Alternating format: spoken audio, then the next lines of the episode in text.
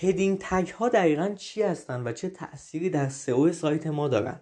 سلام امیدوارم که حالتون خوب باشه. من علیرضا ابراهیمیان هستم از دیجیتالینگ و توی این اپیزود می‌خوام راجع به tag های heading H1, H2, H3 تا H6 صحبت بکنم. اهمیتش رو بگم راجع به تأثیری که توی سئو داره صحبت بکنم و به چند تا نکته ای بپردازم که شاید خیلی کم بهش توجه شده. امیدوارم که با من همراه باشین. خب اول بریم سراغ این که هدینگ تگ ها چی هستن. من می‌خوام با یه مثال خیلی ساده براتون این موضوع رو بیان بکنم. احتمالا همه با نرم افزار ورد کار کردیم و احتمالا یه سری مقاله تا به الان نوشتیم. توی نرم افزار ورد ما وقتی می‌خوایم عنوان و زیر عنوان ها رو مشخص بکنیم برای مقاله‌ای که می‌خوایم بنویسیم از هدینگ ها استفاده می‌کنیم. این اتفاق دقیقا تو فضای وب هم داره میفته و این تگ هایی که داریم تو صفحات سایت می‌بینیم در واقع یه سری تگ های HTML هن. اگه با HTML آشنا باشیم می‌دونین یک سری کد های نشانه گذاری شده که مشخص می‌کنن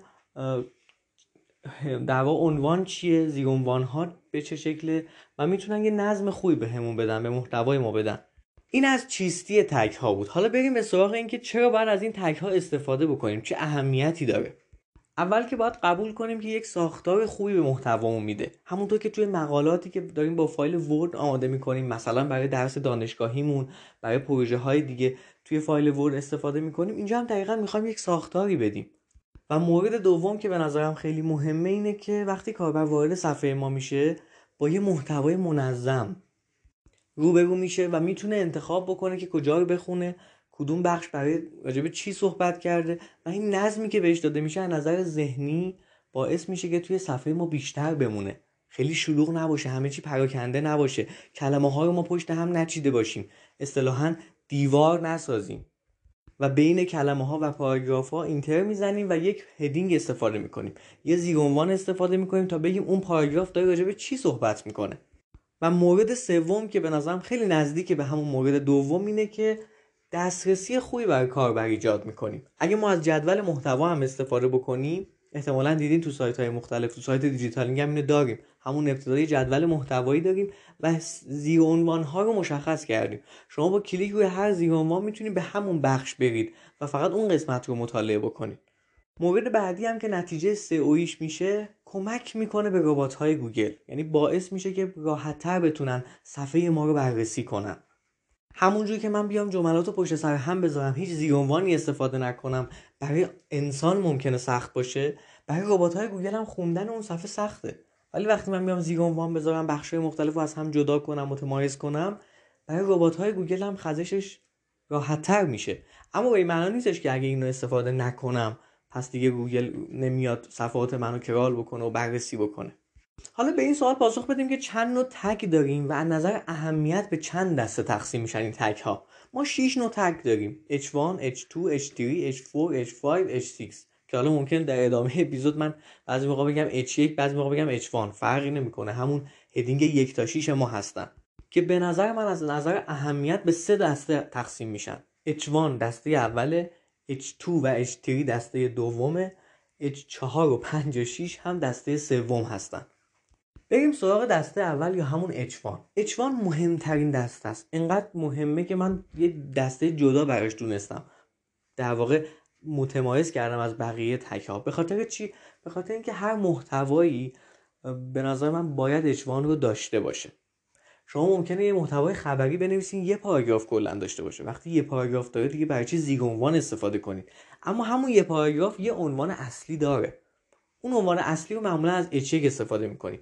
اگر با وردپرس هم کار می‌کنیم همون عنوانتون رو به طور پیشفرض خود وردپرس h قرار میده.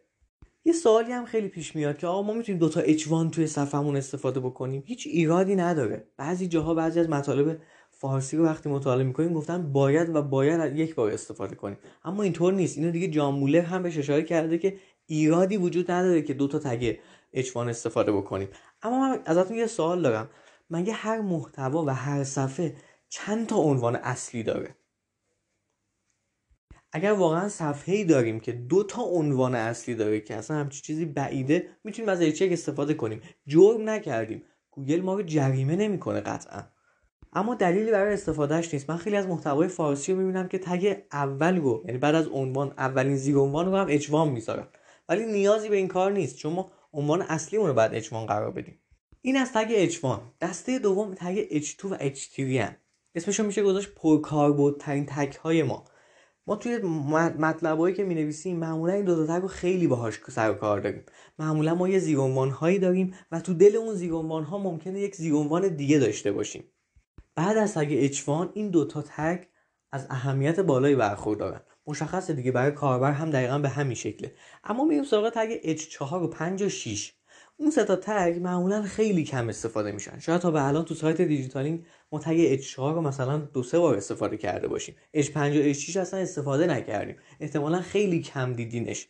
یا حتی مقالاتی هم که باز دوباره با فایل Word مثلا شما PDF که مقاله رو می‌خونین اون tag های بعدی که خیلی فونت کوچیکتری دارن سایز کوچیکتری دارن هم خیلی کم استفاده شدن. همیشه ما tag های H1 رو از فونت سایزشون متوجه میشیم که خب خیلی بزرگترن. H2 و H3 به نسبت باز بزرگ هستن. 4 و 5 و 6 دیگه خیلی کوچیکترن. و معمولا خیلی کم استفاده میکنیمشون. همونقدر که کم استفاده میکنیمشون اهمیت کمی هم دارن. یه سوال اینجا پیش میاد. ما چطور می‌تونیم تگ ها رو ببینیم؟ راهش خیلی ساده است. اگه با کدای HTML آشنا هستین که می‌تونین کنترل یو رو بگیرین مثلا توی بروزرتون و کدها رو ببینین. H1 H2 فایند کنین و بهش دسترسی داشته باشین. راه دوم که خیلی ساده تره اینه که از اکستنشن ماز استفاده کنین MOZ اگر از اون استفاده بکنین و نصبش بکنین بهتون میگه که هر صفحه ای تگ H1 چیه H2 چیه H3 چیه فکر کنم 4 و 5 اصلا نمیگه چون اصلا اهمیتی نداره. و اما سوال مهم که خیلی پیش میاد که میگن آقا این تگ ها چقدر تو سئو تاثیرگذارن اصلا اهمیتی دارن یا نه؟ مشخصا می‌تونم بهتون بگم که تاثیر مستقیم توی سئو سایت ما ندارن. یعنی وقتی استفادهشون نکنیم هیچ ایرادی اشکالی وجود نداره. در واقع تاثیر غیر مستقیم دارن. چرا؟ چون وقتی من استفادهش می‌کنم کاربر من راضیه. وقتی کاربر من راضی باشه گوگل هم راضیه. کاربر من بیشتر می‌تونه تو صفحه ببونه بخشای مختلف رو انتخاب بکنه و به همین دلیل تاثیر غیر مستقیم دارن.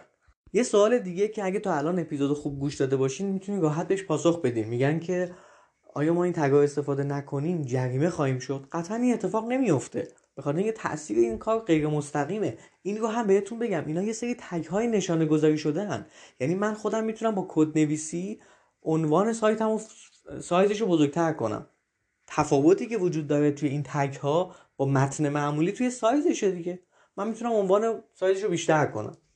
تگ های H1 و H2 سایزش رو بیشتر کنم. مثلا تگ استفاده نکنم. فقط عنوان ها رو سایزش رو بیشتر کنم. مثل همون که ما تو فایل ورد هم خیلی موقع از هدینگ استفاده نمی کنیم میایم یه سایز میدیم. اما چرا این تگ ها اصلا اومدن؟ چرا باید ازشون استفاده بکنیم؟ به خاطر اینکه یه یک پارچگی به محتوای ما میده. همونجوری که ما توی مقاله مثلا 10 صفحه 20 صفحه ایمون نمی‌خوایم یه بار فونت سایز عنوان ها مثلا 25 باشه یه بار 26 باشه توی مطالب اونم به همین شکله. ما برای اینکه یک بارچگی رو حفظ بکنیم توی محتوای سایت هامون میایم از این تگ ها استفاده می‌کنیم. یه سوال دیگه اینه که چطور باید از این تگ ها درست استفاده بکنیم؟ تنها نکته ای که توی این موضوع وجود داره اینه که باید این استفادهمون سلسله مراتبی باشه. ما یک دفعه نمی‌تونیم از H1 به 5 و H3 وقتی H2 وجود نداره من نمی‌تونم برم روی H3 و این منظم کردن کاملا مشخصه. وقتی از محتوا استفاده می‌کنیم توی ظاهر می‌تونیم ببینیم. حتی با چشم هم میشه قابل گویت باشه. سوال بعدی که میخوامش پاسخ بدم اینه که آیا باید حتما کلمات کلیدی رو در تگ ها بذاریم؟ نه لزوما. ولی اگه بذاریم خب طبیعتا بهتره. اما باید در نظر بگیریم. وقتی من کلمه کلیدی رو توی تگ ها استفاده می‌کنم نمی‌خوام حس ربات گونه به مخاطب انتقال بدم. اگر این حس رو انتقال نمیدم پس می‌تونم استفاده بکنم ازش. از اون گذشته ما دیگه چیزی به اسم کلمه کلیدی به اون معنا نداریم. توی اپیزودهای قبلی من راجع به LSI صحبت کردم که مقالش هم به زودی تو سایت دیجیتالی منتشر میشه می‌تونیم بخونیم. وقتی ما راجع به LSI کیورد ها صحبت می‌کنیم می‌تونیم بعضا اون LSI ها رو توی هدینگامون بیاریم. می‌تونیم هم خانواده و هم معنی رو هم معنی کلمات کلیدیمون رو توی عنوان توی در واقع head ها بیاریم heading ها بیاریم. و این موضوع هیچ ایرادی نداره. بعضی از سایت ها شما می‌بینین که کلمات کلیدی تو همه heading اشون آوردن. وقتی شما scroll می‌کنین اصلا خودتون حالتون خوب نیست انگار از محتوا. باید ما کاری بکنیم که مخاطبی که وارد سایت ما میاد با لب خندون بیاد و با لب خندون هم سایت رو ترک بکنه. اینو باید یادمون باشه. و اما آخرین سوال بهترین استفاده از تک ها به چه شکله؟ ما چطور می‌تونیم بهترین استفاده از این تگ ها داشته باشیم؟ همونجا که تا به الان گفته شد ما باید در وهله اول اولویتمون رو بذاریم مخاطب.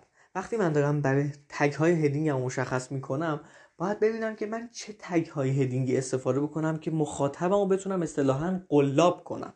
بعد میرم به سراغ اینکه بله کلمه کلیدی و السای کیورد و اینها هم باشه می‌تونه به بهبودش کمک بکنه. در واقع ما با قلاب کردن مخاطبا توی هدینگ های اصلیمون به خصوص تگ عنوان که خیلی مهمه و هدینگ های داخلیمون می‌تونیم مخاطب رو بکشونیم و نگهش داریم توی صفحه سایتمون. وقتی من هدینگ های تک کلمه ای بیمعنی خشک مصنوعی استفاده می‌کنم آدما زیاد تو سایت من نمیمونن تو صفحات من نمیمونن. اما من با این کار می‌تونم این جذابیت رو برای مخاطبم ایجاد کنم که توی صفحات سایت من بمونه. ما راجع به این مورد که چطور بتونیم مخاطبمون رو قلاب بکنیم به وسیله heading ها و subheading ها تو دوره سئو محتوا صحبت کردیم. در کنارش اومدیم از این هم گفتیم که ما می‌تونیم همین heading ها همین قلاب هامون حتی تو نتایج گوگل هم بیاریم. یعنی به طور مشخص توی snippet هامون هم مشخص بشه و آدما بتونن کلیک بکنن بیان سراغ همون بخشی که دارن. و از مثال خودمون گفتیم مثل همیشه از مثال دیجیتالینگ صحبت کردیم. خب امیدوارم که این اپیزود براتون مفید بوده باشه. اگه تمایل داشتین این اپیزود رو با دوستانتون هم به اشتراک بذارین که دانسته هاشون از heading بالاتر بره و heading های بهتری ما توی وب فارسی داشته باشیم. خیلی ممنون و خدا نگهدار.